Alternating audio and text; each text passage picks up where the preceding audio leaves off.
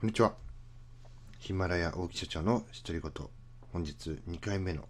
配信となります。本日日付は8月23日ですね。で、今、あ私の方、個人的なあ事情としましては、えー、洗濯機ですね。洗濯機の入れ替えと、あとは、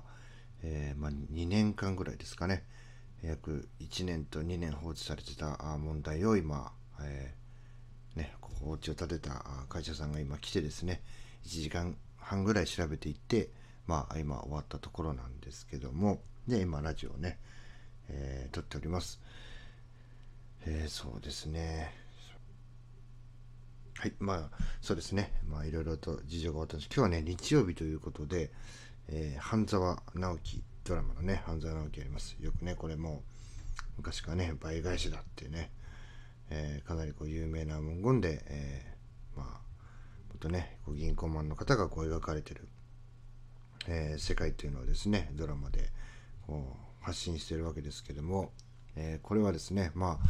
私も、まあ、こういうね、ちょっとあそこまで大きなプロジェクトではなくてもね、まあ、こういうことってね、よくありますよっていう話をします。えというのがですね、まあ、この倍返しだ、まあ、例えばね、こう上にまあ、私たちの立場でいたお客様がいて、えー、私がいて、で、えー、まあ、下請けの会社がね、こう、まあ、嫌なことというかね、ちょっとこう、不服に思うようなことをされる。で、それに対してね、えー、真実を追求して、え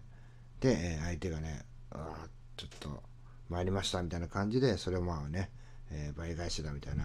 あ極端にね、ちょっとやる気のないような言い方すると、こういうようなお話なんですけども、じゃあね、一般的な今日ね、こう倍返しをしたらね、どうなるか。まあ、半沢直樹も僕も全部見てるわけじゃないんで、実際はね、あるあるってなるのかもしれませんが、そのね、倍返しをしたことってね、実は僕もね、ありますよ、サラリーマン時代。あの、この野郎やってやるみたいな感じで。でね、倍返しをした結果ね、どうなるかというとね、えー、こう別の、えーその例えば当事者、当事者に対してはね、倍返しだってこう成立するんですけれども、まあ、そこの会社にもね、その、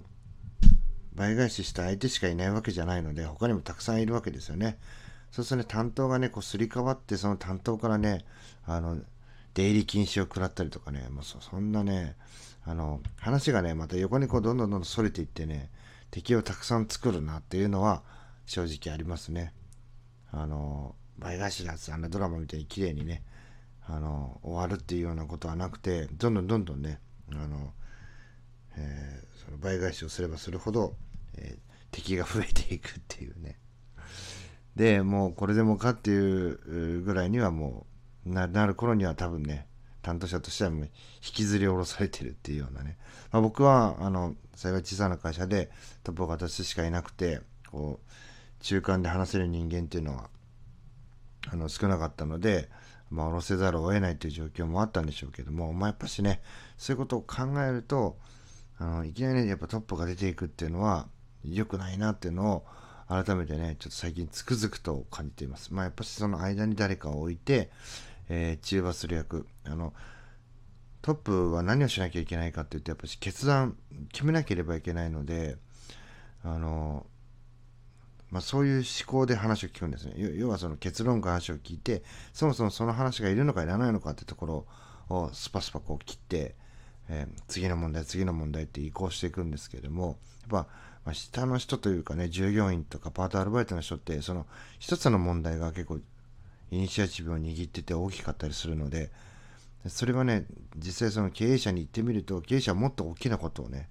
えー、複数抱えているので、上から見ると大したことない問題でも、やっぱ下の人からしてみるとね、えー、大きな問題であるとか、まあ、あとは逆もありますね。お客様からしたらこれ大問題ですよって言われることよくあるんですけども、こっちからしてみるとね、えー、そうなのかなっていう、えー、思うこととかっていう、そこの情報の誤差もありますし、感覚の違いっていうのもあるので、やっぱしね、こう、倍返しだ倍返しだみたいな感じで、こう言われたかって言ってね、えー、倍にこうババババッとこう言い返したりってやってみると、えー、そこはその人はね倒せるかもしれないけど次の人次の人次の人ってねどんどんどんどんこう同じことの繰り返し、えー、っていうような様相を呈してくるなというのが率直な印象で、まあ、ただしね、え言わなきゃいけないことは言わなきゃいけないし、言わなくてもいいことは言わなくてもいいしっていうね、その倍返しのバランスも取らなければいけないというね、非常にこう難しい問題なんですが、やっぱドラマとかね、こう、えー、視聴者の方に見せるってなるとね、ああいうふうにこうはっきり、え優劣がついつく、正解とか不正解とかはっきりする方がね、見やすいかと思いますので、まあ、ドラマはああなってますけども、現実はね、えー、なかなかああ行くケースっていうのは、まあ、全体の1%にも満たないんじゃないかなというような印象を持ってですね、見るようにしたりしています。まあ、こんな話をしてですね、2回目の配信終わりにしたいと思います。それではまた次の配信でお会いしましょう。さよなら。